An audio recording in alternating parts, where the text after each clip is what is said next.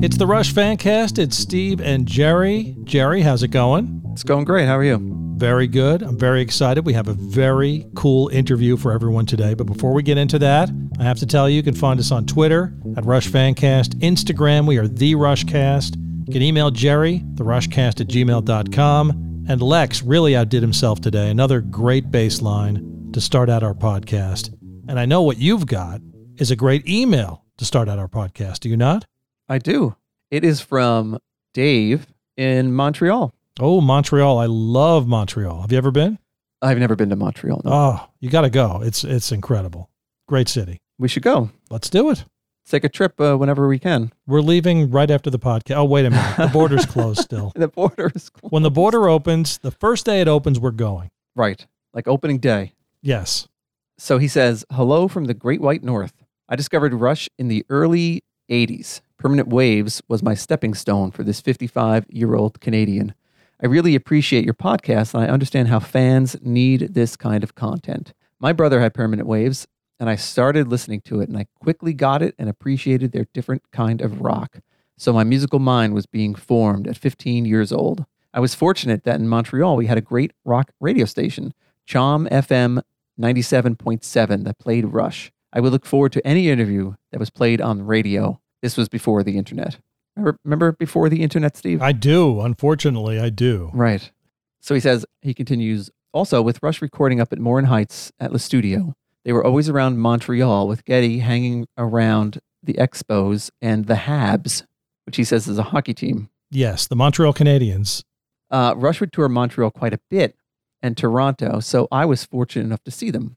Exit Stage Left was recorded from the old Montreal Forum. Growing up from those high school years, I have followed them through to the present. I would look forward to every release and interview. The hard part was that not everyone was into Rush. When I started working, I found a lot of negativity when discussions arose regarding rock bands and Rush. I just couldn't understand why people didn't get Rush. I quickly found myself kind of alone musically. I mean, most people have made up their minds about Rush. So when they came into town for a show, my Rush batteries got charged. And then he wants to know, Steve, if we've read Neil's books and if we're planning to do a podcast on any of them or maybe all of them.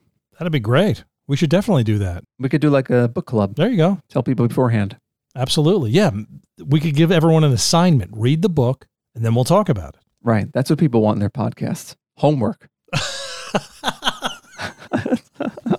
Dave, thanks so much for that email. We're coming to Montreal. You're buying us lunch. Oh, wow. That's great.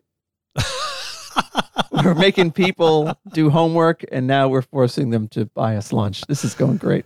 So I've got more homework for our listeners. If they haven't listened to the band Why Why Not, they have to go out and buy the album and listen to it. These guys are fantastic, and we've got them here on the Rush Fancast today, Jar. Two members of the band, Billy Alexander, the guitarist, Tim Starachi, the bassist, and hopefully in a few minutes, Rocky Cooner will be dialing in as well. Billy and Tim, welcome to the Rush Fancast. Hey guys, thanks for having us. Yeah, Jerry, Steve, thank you so much. What an honor. We really appreciate it. Why don't we start by you guys telling us your Rush origin stories? Why don't we start with you, Billy? When did you first hear about Rush and how did you become a fan?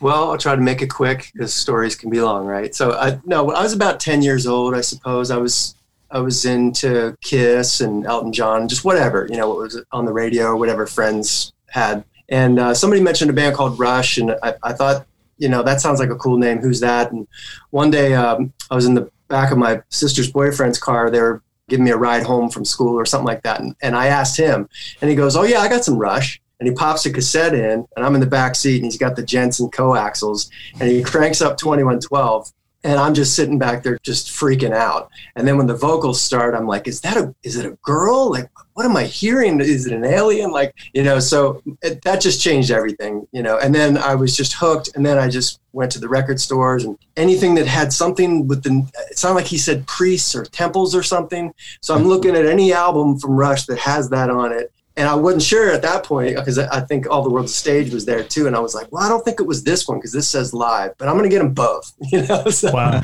and and then that was it, man. It was just pretty much like game over, and and uh, I was already thinking about playing guitar and being a musician, but but that just sealed it. So that was uh, pretty much my origins. Great, great. And Tim, how about you? Well, I was a nine year old little tadpole in Long Island who wanted to be Gene Simmons and uh, cut two strings off my brother's guitar and started to play bass. Wow. and uh, I guess I stuck with the beating from my brother.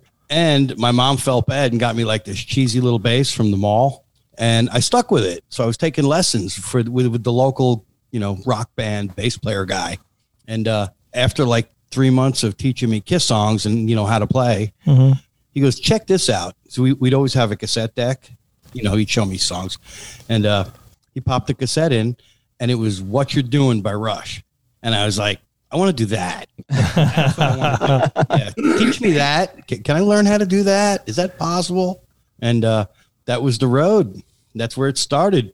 And then uh, I was like a freaking sponge, man. I had a so that was like 1976, 77. So you know, immediately I had to go out and buy the the three Rush albums that were out already, Mhm. four, and uh, it was incredible. It was just incredible. You know, I'd sit and read the lyrics, and I'd go to bed with it playing on my headphones and stuff, and you know, it was just really cool. It hooked me. I loved it.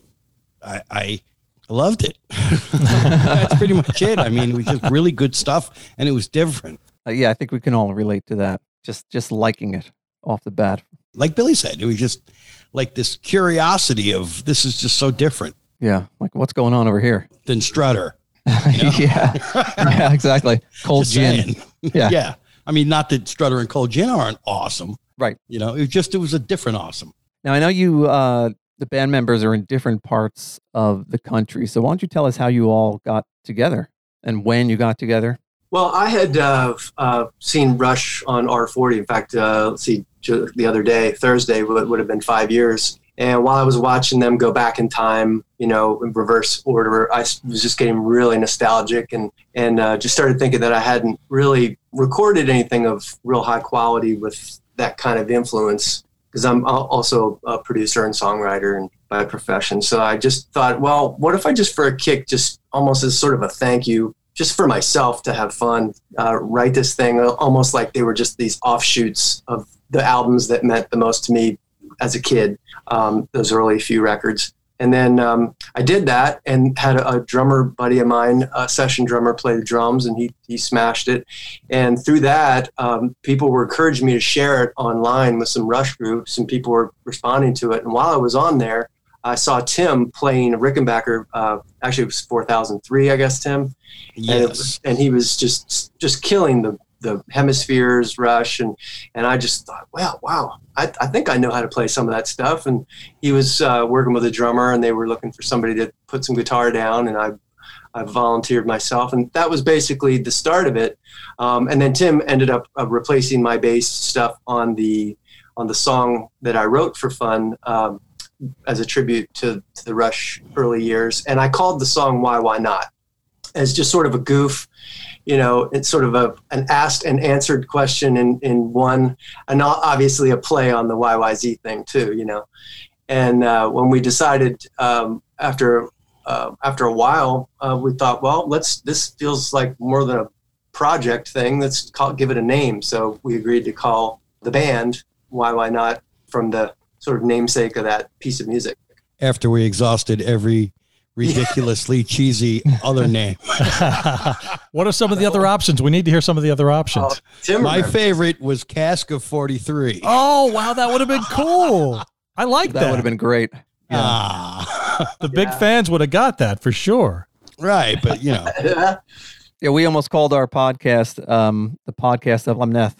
So that would have been funny. That's pretty good too. hmm So, how did you guys find your vocalist, Rocky Cooner? She's uh, quite a bit younger than you guys, and wh- Oh, yeah. where where'd you find her? that too is Billy's fault. yeah well well when um when we were going to be doing this uh, you know this was just really a fun side project and and i actually had to go back and listen to some of this early rush myself i hadn't played any of these songs since i was probably a teenager really so um, in the process, I was like, well, this is cool, and I'll sing a few, but you know, I'm not really a lead singer, and you know, and uh, some of that early stuff is screaming high and needs to have that edge. So I started looking around for a singer that we could bring on board t- to do these videos, and I was asking around, and a um, buddy of mine suggested he goes, "You should check out this girl, Rocky Cooner. She's she's finishing high school um, at a music uh, music high school."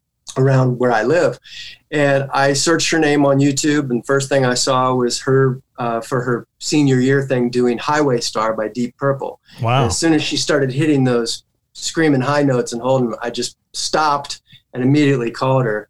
and um, so we met here at my studio, put her on the microphone, and her first assignment was Hemispheres all of side one from beginning to end. Wow. That's quite the test. She learned it in a few days. She hadn't even heard it before, but she learned it in a few days. And she came in, and I, I just put a, a webcam on her and the microphone and recorded her voice, and and that was that was the beginning of all of it. Um, and then I also started thinking about writing more Rush esque material with vocals, not just instrumentals, and wanted to have a singer that I felt like we could move forward with in that department too. And she clearly was great for that as well. And then the uniqueness of just you know she's she's a unique artist and person and so it's really just been a cool thing finding her and and doing this And when did you start to get together as a band playing original songs and covers outside of your rooms, so to speak? What year was that? that was well the first our first our first show was 2017 so it was pretty soon Uh, Yeah. once once we had a, a, a drummer on board that we could really feel like was like and he was also out here in this area um, so our first show was out in uh, long beach california The gas lamp. uh, at the gas lamp uh, 2017 no rehearsal. Tim flew in from florida and we just hit the stage. Just everybody rehearsed on their own. And we played a two and a half hour show of Russian originals straight through. packed And, uh, house. yeah it was, it was uh, really really great. I mean it, and it, it was a lot of fun and it felt it felt like wow we, we can do this. I mean it's it was a crazy thought in our heads but we just thought what's the worst that's going to happen? We'll make some mistakes you know big deal. But let's we can't pass up the opportunity to at least try it and and um, that's been the way it's been ever ever Yeah, since pretty much. the coolest thing about that first show for me was all the people. Yeah. You know, all these people who ju- no, who- just showed up and they didn't know us from Adam and you know, they saw a couple videos on on the internet, Mhm. you know, but they drove and flew and you know, all these planes, trains and automobiles to come to this show. You know why? Because that's what Rush fans do. right You know? Yeah. They're, they're they're super, and we made right, Billy. We made so many good friends that night yeah yep that, That we still show. have, and awesome relationships that were formed.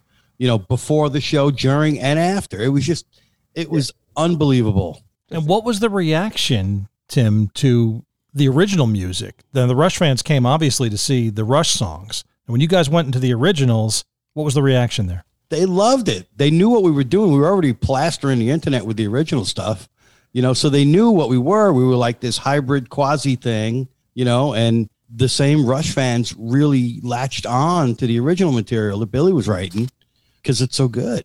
So let's talk about these YouTube videos, guys. Where'd you get the idea to do these YouTube videos? And were you as surprised as I was to see just how many views these videos get? I mean, it's incredible the amount of views Yeah. you guys get on these videos. Yeah, it's pretty neat. You know, I, I didn't play bass for like 16 years, you know, Really? and I was only playing like for two years when, you know, me and Billy met again. And I was, you know, going up and doing like these rush covers, you know, bass covers and stuff like that. When we hooked up and did hemispheres, we were trying to figure out how are we going to do this? Four people, four locations. So we did the four block thing. Mm-hmm. And, and all our first videos, were, you know, like you would just see my beard. You know what I mean? Like my really early ones and stuff. And we really had no idea what we were doing. We had no clue, but we were just having fun and doing it. And the people loved us. You know, the Rush fans dug it. They liked our original stuff as well. So we just, you know, like Billy said, it kind of just happened on its own. It wasn't like a plan.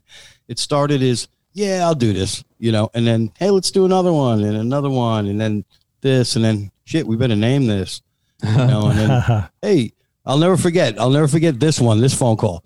So, what do you think if you come out here and we try to play this live? I think before he finished saying live, I was like, yeah, I'm in. and then the fans just poured in. Yeah, Yeah. yeah, yeah, and, we're- and uh, it's really they've been amazing too. I mean, the support we've gotten, and as you say, for the original music, buying the records and and spreading the word and and getting behind that stuff and requesting those songs live. I mean, specifically coming, knowing the songs, knowing the words to the songs, all that kind of stuff is is really rewarding as well. You know, it's really been a trip. Yeah. So when you perform live, are you doing what's the ratio? Rush and originals. It's about 50-50. Yeah. Oh, nice. Yeah, it's about 50-50. And and then we'll lately we've been hearing some people kind of be like, "Well, why didn't you play such and such off of cuz you know, we have we have two full albums out." Mhm. And it's like, "Well, you know, there's only so much time and we can't and then we also want to get some of our Rush favorites in Mhm. there too, you know. So there's been a couple shows in LA we did where it was purely original, more sort of showcase type shows, and, and that's great too. But yeah, but when we're doing like a full show and somebody's paying to see like a kind of a concert experience of two and a half hours, they want to hear YYZ and they want to hear all these great Rush songs from the early days and Rocky singing them full voice to you know and just delivering those early vocals with that edge and everything. And and that's what that's the stuff that we prefer too because it makes us feel like kids again when we're playing Bastille Day or whatever it is you know just real raw Mhm. early Rush is just really a lot of fun.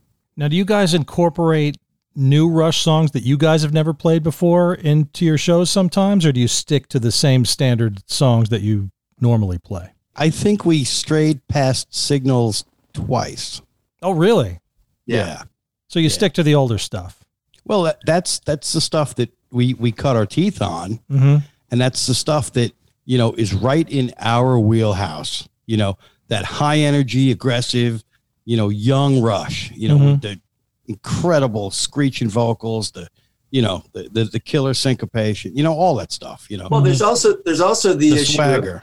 There's the issue of if, if there's songs where whole sections are keyboards and no bass guitar Right. uh, we're just not going to have Tim not do what he does so amazingly well. So we want to we, we we pick the material also that features everyone in the best possible light. In, in lieu of what I don't do so amazingly well.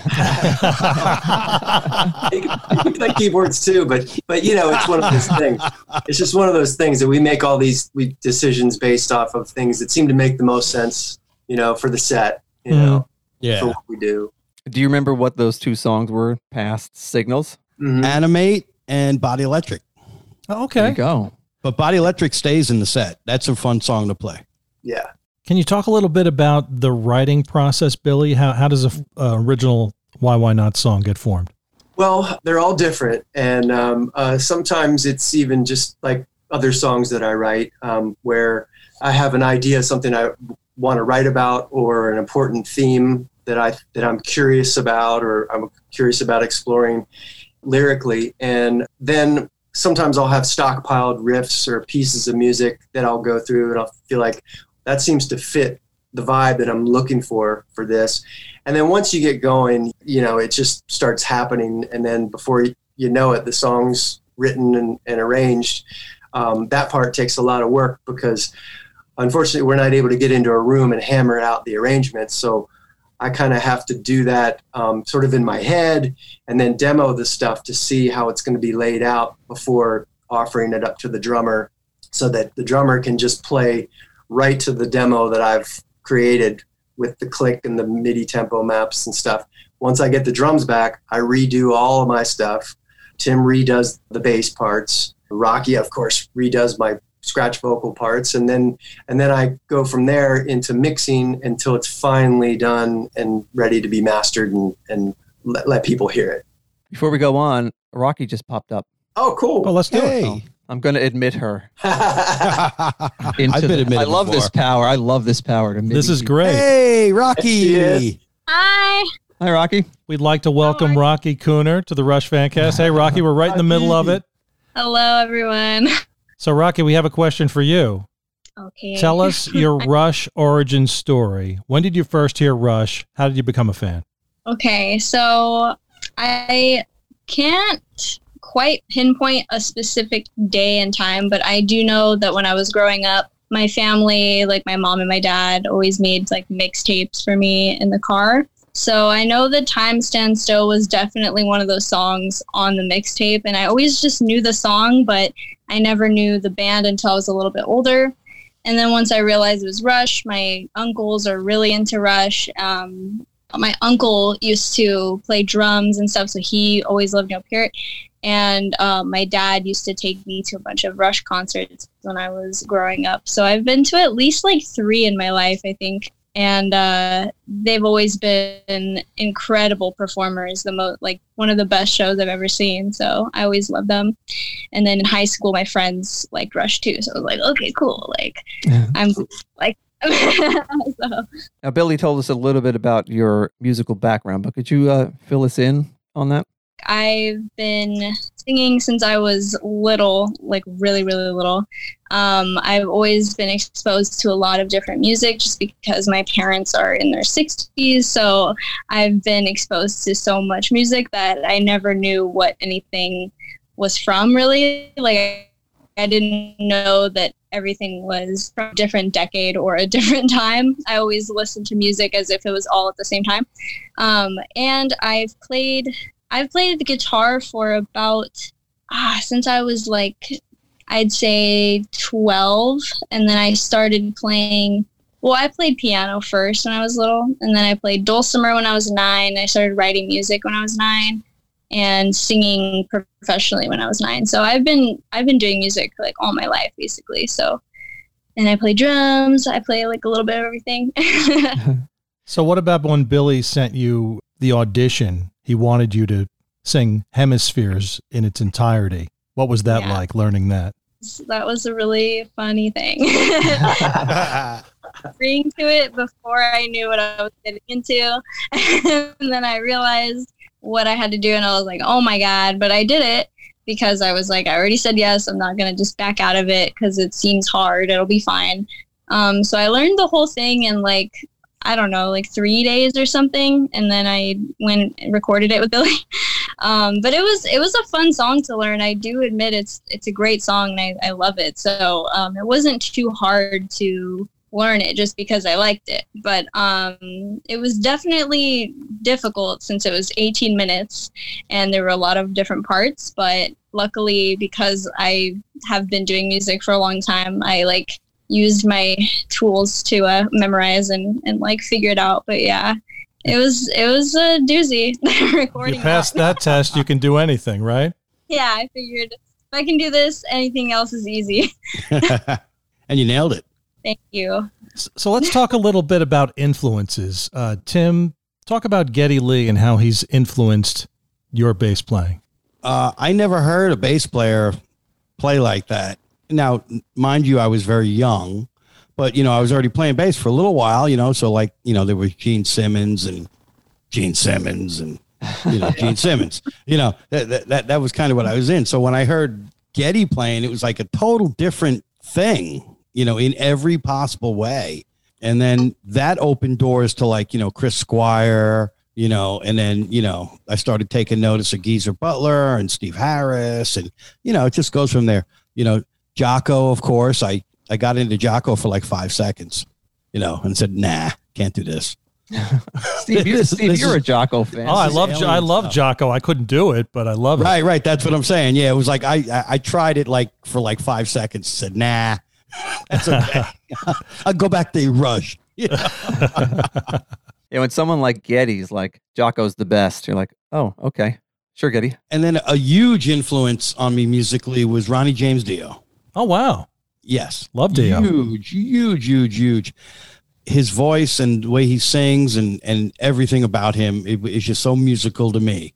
You know, so. What's your favorite Dio album, either with Black Sabbath, Rainbow, or solo? All of them. Honestly, I, you know, there's not a there's not a stinker. You know? I'm a heaven and hell guy myself. Oh, that's fantastic. Oh yeah, that's incredible. You know, but I mean, like Long Live Rock and Roll is a great album. You know, I really like the the early Rainbow stuff and all of it. I mean, even that cartoon album he did, Butterfly Ball and Grasshopper Feast, was mm-hmm. fantastic. So, what about you, Billy? Alex Lifeson, his influence on you? with when it comes to Rush, I'd say the whole band. I mean, the the guitar uh, was you know my instrument that I had the most facility for expressing, and it is to this day, obviously. But I I was into um, a lot of the bass stuff with Rush and and the Neil Peart lyrics and drumming, just the whole band. So uh, I actually, ironically, I never really sort of singled him out as like my go-to. They're just all three. They just. But when I started getting more into studying my instrument, guitar, and wanting to progress at it, then I started isolating specific guitar players and going through that phase. But obviously, uh, his playing just seeped into my DNA uh, from day one. Anyway, I mean, it's how could it not? And then um, actually, in re- sort of sort of uh, almost reverse engineering, I started discovering more of Jimmy Page through him and Pete Townshend. And so, like even now, I probably listen more to you know guys like Jimmy Page and Townshend and and uh, Jeff Beck and those kind of guys than I did when I was a kid because I wasn't really as aware of them then. So I'm sort of, you know, I've gathered them up to be more influenced and inspired, probably more inspired than influenced. But yeah, so many guitar players. I mean, you know, we'd be here all day listing all the great ones that um, had an effect on me, positive effect. And what about you, Rocky? Your influences?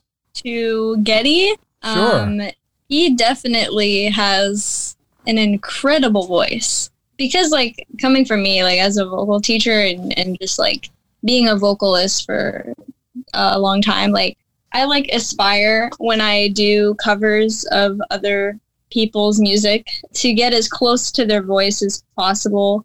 Um, because you know i want to pay homage like i want to make sure that i'm doing them a justice when i'm singing their songs. Um, and geddy is one of those people that you know he has such a specific sounding voice and like a specific tone and like everything he does is like you can pinpoint his voice exactly like oh that's Geddy Lee you know? And I don't think there's anyone else that really sounds like him and um, when it comes to my music he definitely inspires um, the rock side of me for sure because I know like uh, naturally I don't like write that kind of music, but I'm also like I'm very appreciative of it and like I really try to do it a justice. So singing like him has been really fun and it's been a very uh it's been a good exercise for me, I guess, like um singing like him, but he's definitely inspired me like I'd say more um, Neil Neil's lyrics are really inspiring uh, when it comes to songwriting for me. Like everything that the music's about, like all of the stories that I sing about, basically, like all of the songs that we cover, they all resonate with me very, like very much. So I really love um, his lyrics the most. So I'd say the most influence on me is probably the, the lyrics of the song for sure. When you're approaching a, a Rush song to, you know, a new Rush song, maybe when you were learning them, how do you approach a, a Rush lyric? Because Geddy has his own interpretation of what Neil means, and they go back and forth. So, how do you interpret that? I guess depending on the song, like what it's about and everything, um, it just depends on how it makes me feel. You know, like I, I'll learn a song, and you know, I'll figure it out what what the lyrics are, learn it, memorize it.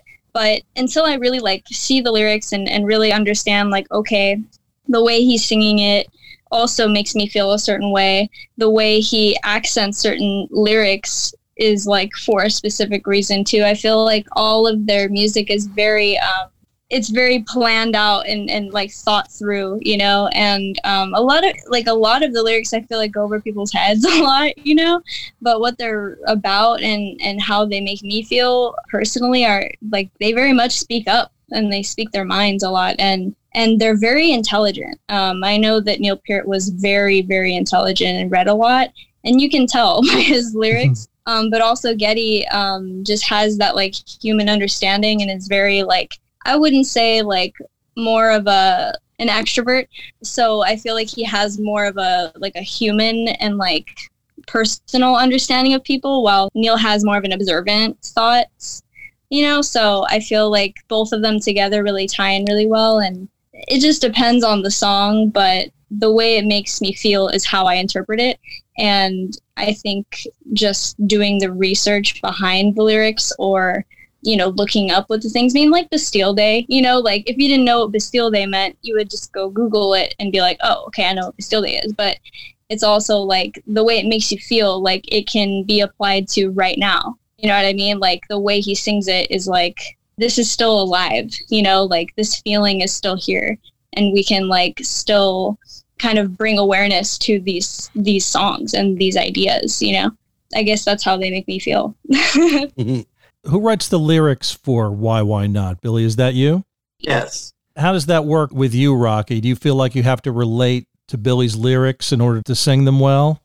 I definitely relate to them in general just because you know, I feel like he's very considerate of all of us in the, the band, and um, I feel like all of his songs are are really like aimed at all three of us relating to them, and and for everyone to relate to them too. So I think he keeps in mind um, his audience and the band. So people like me, you know, I definitely relate to them regardless, just because I feel like I have enough life experience to, but also because you know I have older parents as well, and so I I relate to the maturity level of what they're about. And like I think they're really clever. And I think most people relate to them just because they're they're very much about topics that are pretty universal for us, you know um, and we're all kind of collectively going through those things. So, and I suppose you have the same type of relationship as Neil had with Geddy. How do you work that out? Well, we just do. I don't know. I, this and he writes the songs and I record them, and and it's I'm not really super duper picky about what I'm given to do. Like I I just do it, you know, because I I love doing it. And I guess Billy, you you write the lyrics with Rocky in mind, right? It depends on what you mean by that too, but I mean, you know, it's probably similar to to what Rocky's able to do so well with covering the rush, as everything she just explained. That um, me knowing how good she is at doing all that gives me sort of the confidence and just sort of like, well, if she does that so well with that, then this should work. And then, of course, the second she comes in and sings any of these songs, and takes them to another level the way she sings them you know the very first one that we ever tried was successful in that regard so it was just more of the same. But um, but as going forward when we're trying to get a little bit more of our own style and as rocky said try to sort of highlight everybody's abilities like sometimes i'll put things in there like a melody where I'm hearing her already in my head singing it because I know her style and things like that. And then, um, so yeah, I think it's just when we start recording the songs, she learns them, but then when we get in, I, I'm sort of producing her and we're kind of collaborating as it's going down.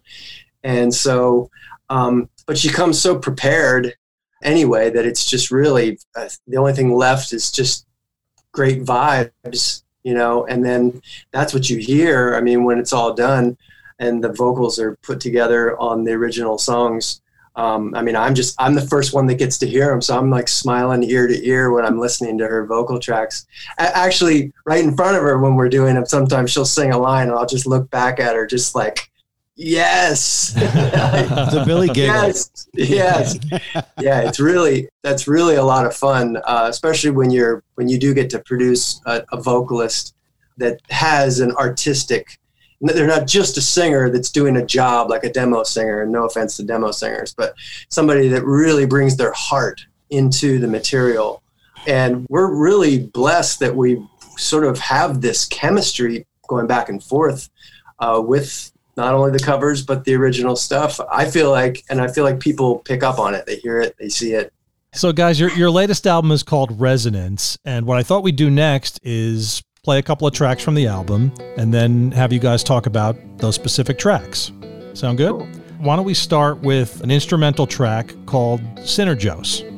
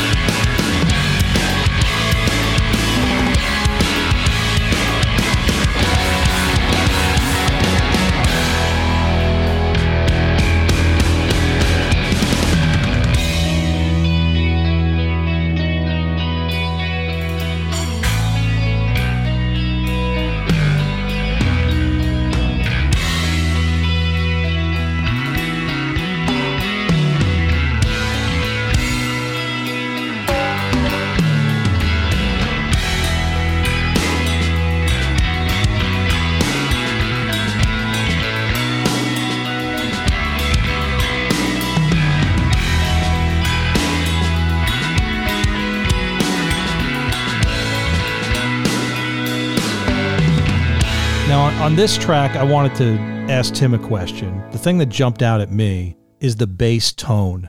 How do you get that bass tone? I mean, it sounds almost exactly like Geddy's amazing bass tone. Where does that come from? What what bass are you using on this? On that one, I used a uh, jazz bass. Fender Jazz. Yep. And as always, you know, I, I run it through a Tech 21 preamp. I think we use the RPM on that one, if I'm not wrong. I hit it really hard. And, and actually, you know, my tone is, a, you know, a little bit more aggressive than Geddy's. It's more out there than his, but it, it fits well with what we do. And then, of course, you know, once I send the track to Billy, Billy massages it a little bit more to, to make it fit you know whatever song it is i mean me and billy go through like a whole saturday morning of me just sending him 15 second clips of how does this sound what do you think of this one what is this preamp here's this bass with that preamp so we really spend a lot of time picking the bass sound uh, for each individual song actually you know but uh in my signal chain is always either a jazz bass or a rick with whatever SansAmp, you know, preamp I'm using that day or for that particular song. I did use a Music Man on one song on this album, though. And, and Billy, how did this song come about? Well, you know, I had been listening to a lot of Quadrophenia, and I think that uh, just I started getting this sort of um, almost picturesque idea of something that just gave hints of what the listener was about to hear on the rest of the album. Um, so I thought of it as sort of almost like a prelude type of thing. That, and then the title of the song basically meaning, um, uh, you know, synergy, the sum of the parts, and you know. So I wanted it to be sort of a representation of each band member musically and their personality coming through this instrumental piece that's short as a sort of like, you know, opening of the curtain to the rest of the record that you're about to hear. So that was that was the idea of it. So to have it have these moods and flavors of aggressiveness, softness, a little bit of you know different dynamics in in one short instrumental piece. Let's listen to another one. This one has Rocky's vocals on it. It's called Open Book.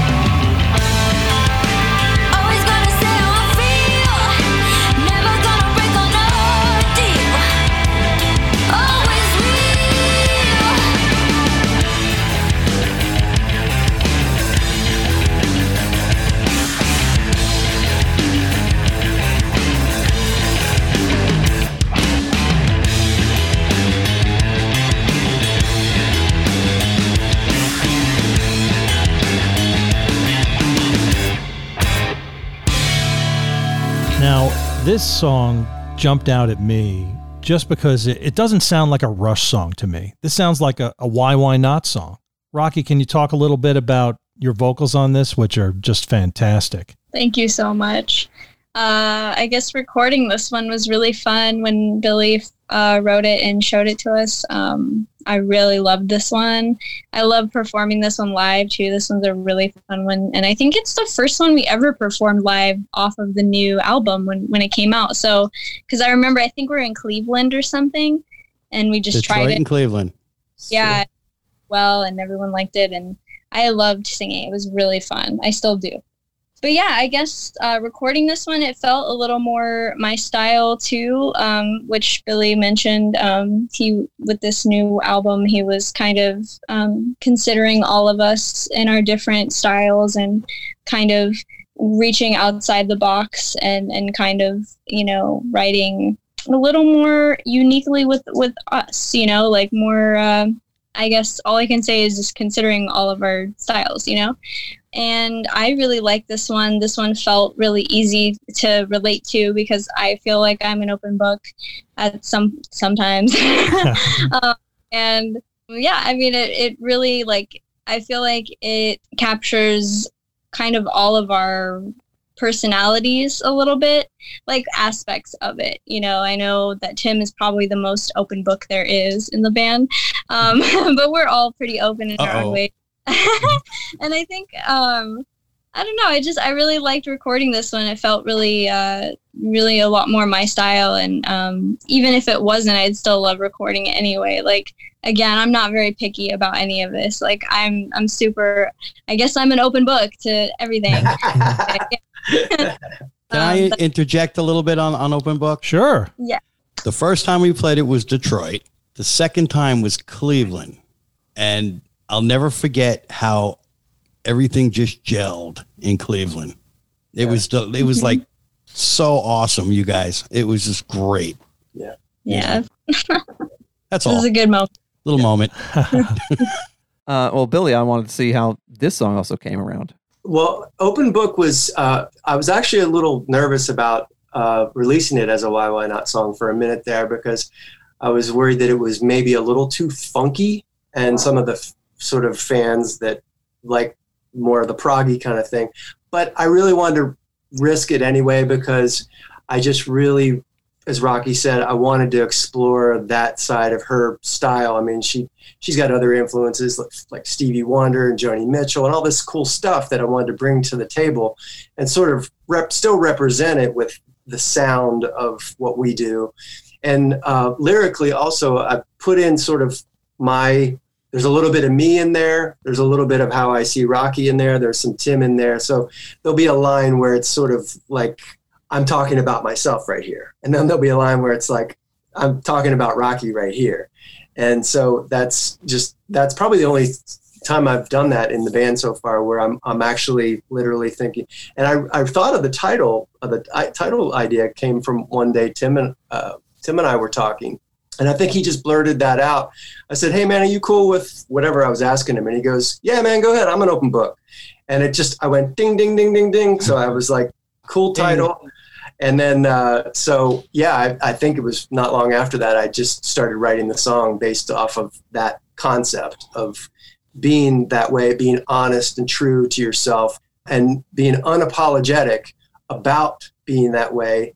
And you know, there's a there's a line in there about like not sleeping on a bed of lies, meaning clear conscience. I can look myself in the mirror. Not everybody wants to hear the truth or hear somebody who's very open and honest like that because it can sometimes ruffle feathers. But guess what? You know, sometimes you just have to be who you are and be be true. So so that's where the song kind of came from and and all those little facets of it. And it's uh, you know, it's also a, a catchy little number. it is funky. so, Tim, when are you writing this book? I can't wait to read it. You'll have to wait till the next quarter. We're in negotiations. Let's check out one more from Resonance Chemical Burn.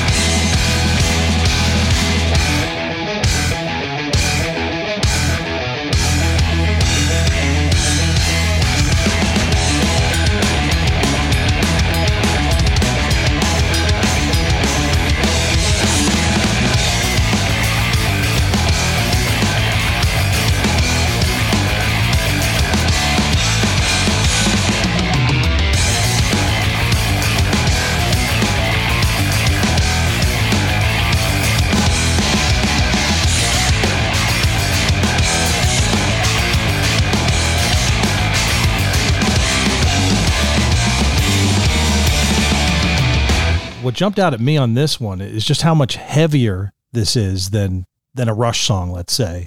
And the bass chords, Tim, at the beginning, very Rush like. Talk about those those chords at the beginning.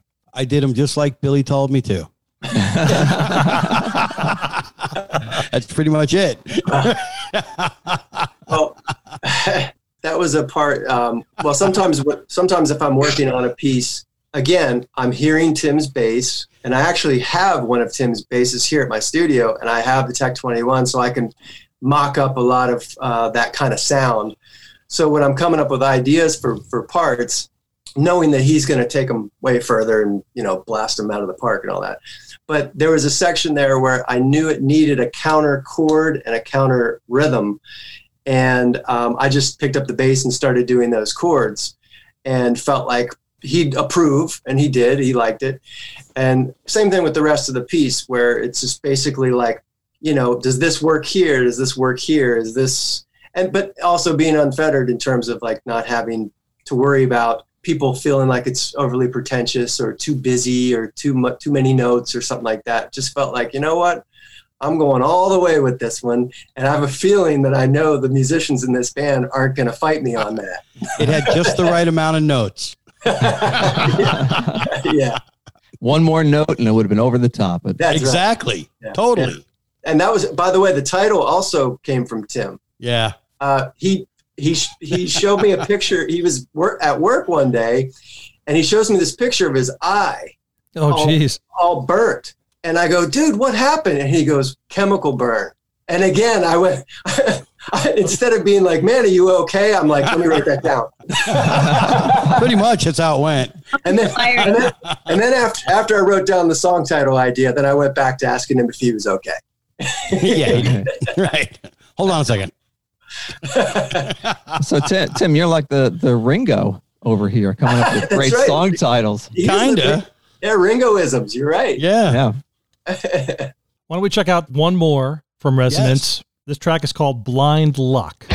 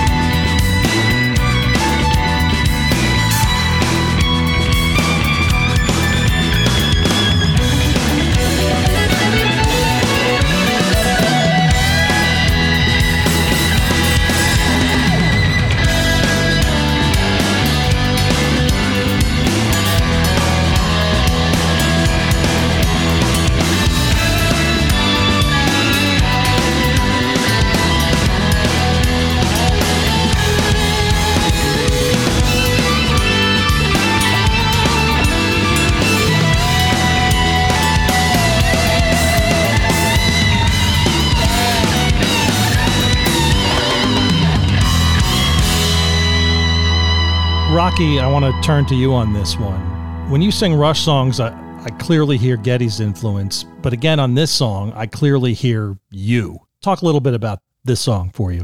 Well, thank you. Um, yeah, I think when uh, Billy showed me this one too, and like I said, all of them really resonate. Like no pun intended, resonate with me really well. Um, and the times that he showed me these songs to, in order to record them, obviously, um, every time I got a new one to learn, it was always at the perfect time for me to really relate to them. And this one was one of those too. And, and it's, I mean, honestly, what it's about is really how I view life too. So it's, it's a beautiful song, first of all. So singing it wasn't very difficult because I loved the song already.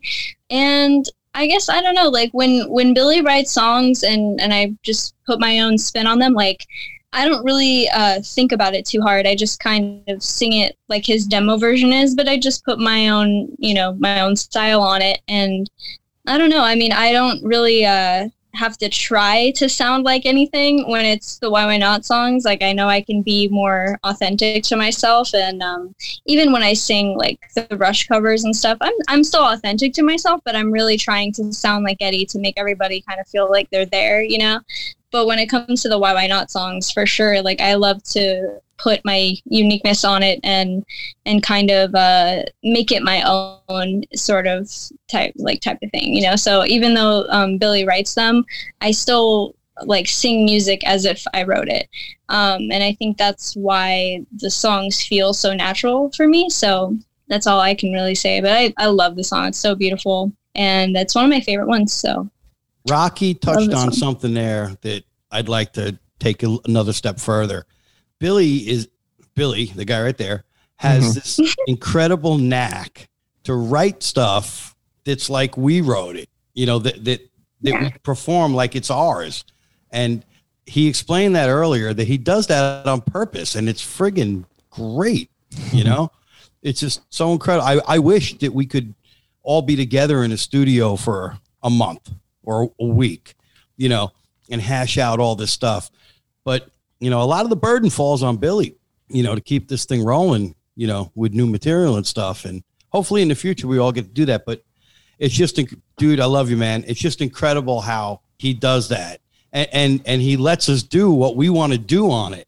You know, it's great. You know, somebody asked me the other day, what makes you happy? You know, with why, why not and all this stuff. I forgot how the conversation went, but a, I'm back in music, you know, which I haven't been in in nearly two decades. B, I found two friends that I'll never, ever, ever, you know, I, I can't believe I found these two friends. And three, we create this incredibly awesome to me stuff. And, and that's when I'm happy. You know, I'm happy at other points of the time, you know, other times of the day, other situations. But this is just like the coolest thing that has ever besides the birth of my daughter, you know, this, you know, am I getting mushy? I I'm getting mushy.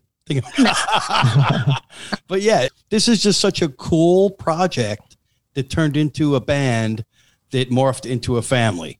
You know, it's just really, really cool. Where three diametrically opposed individuals, you know, like kind of just like all interlock. You know, it, it's it's great.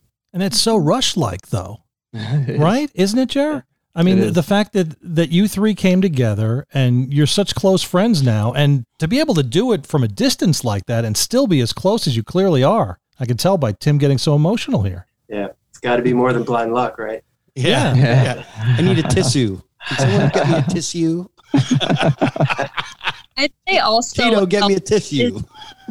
like Billy and I are both very uh, like empathic types of people, and I feel like he has um, like a true talent for um, like just tapping into other people's emotions and other people's points of view. And I think um, I feel like I have the ability to do so as well when it comes to like performing and writing, but like I can do that when he like after he's already done that like and writes the song i kind of take it and i do the same thing but i do it like for the people that i'm singing to and like i think that's kind of what makes it so um easy for me to just take what he writes and just make it my own because we both kind of do that naturally and so does Tim. Tim is very good at like just taking something and just making it him himself. You know, Him, himself. you guys, you're only saying that because it's true. So, Bi- Billy, what's next for Why Why Not? I know um, because of COVID nineteen, your your touring schedule is on hiatus. What's next for you guys? Yeah, just like everyone else. Uh, well, you know, we're trying on a minute by minute, day by day basis to stay engaged with our fans, build new fans, continue to make music any way we can, and and just keep our fingers crossed that when we can hit the stage again, because that's when we really shine as a band, and that's when we also get to have more direct interaction with those fans. That and there's nothing else like it you know any musician will tell you that but but so right now we're just uh, some of the songs from the previous records are being sort of re-released to people that never heard them out there and and at the same time we're working on new material i just uh, finished a song that uh, i'm going to be presenting to the band pretty soon and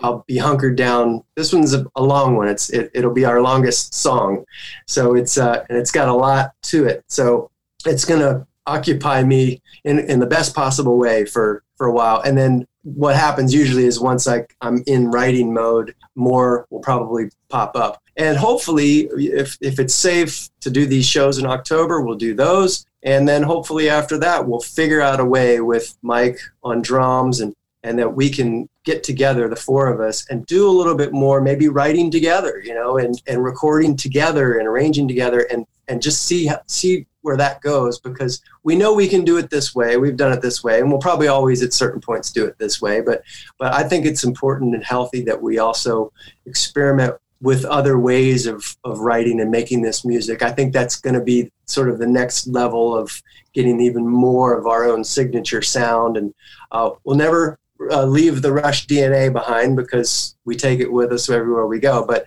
but I think it's good that we also s- start sort of pushing ourselves to see where else we can go stylistically while still you know not alienating the audience that likes what we do right now. So that's in a nutshell, I guess, what we're thinking about in the not too distant future. Well, the music is fantastic, and we can't thank you enough for joining us today on the Rush Thank you. Fancast. Billy Alexander, Tim Starachi, Rocky Cooner, thanks for joining us. Thank Thanks, you. guys. Yeah, thanks a lot. So, Jared, how great was that? Yeah, that was great.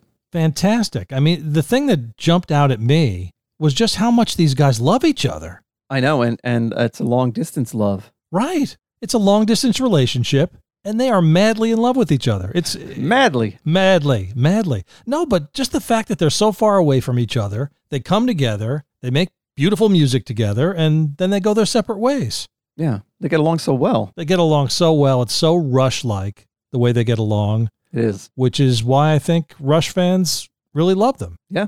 And we love them. Yes, we do, and we thank them for coming on. Yeah, absolutely. Absolutely. Billy, Tim, and Rocky, thanks so much. And Jar, Yes. that went so long, Jar. I think we should wrap things up. You can find us on Twitter at Rush Fancast, Instagram, we are the Rushcast. Email us, let us know what you thought of Why Why Not, the Rushcast at gmail.com. The bass intro is always done by our good pal Lex, and the quote, as always, done by our good pal Jerry. What you got? Well, I figured I would do something different today. Instead of quoting a Rush song, I'm going to quote a Why Why Not song. Oh, nice. You're deviating from the norm. yeah. Yes, I'm deviating from the norm. I should have said that. You should have. That would have been smart. Um, it's a quote from their song Open Book. Nice. I never want to walk around shrouded under a cloud or hiding like a guilty crook. I'm an open book. Are you, though? No, I'm not. Me neither. Tim Starachi is, though, and I can't wait to read his book. I'm more like a, an open magazine. Take it easy. Bye.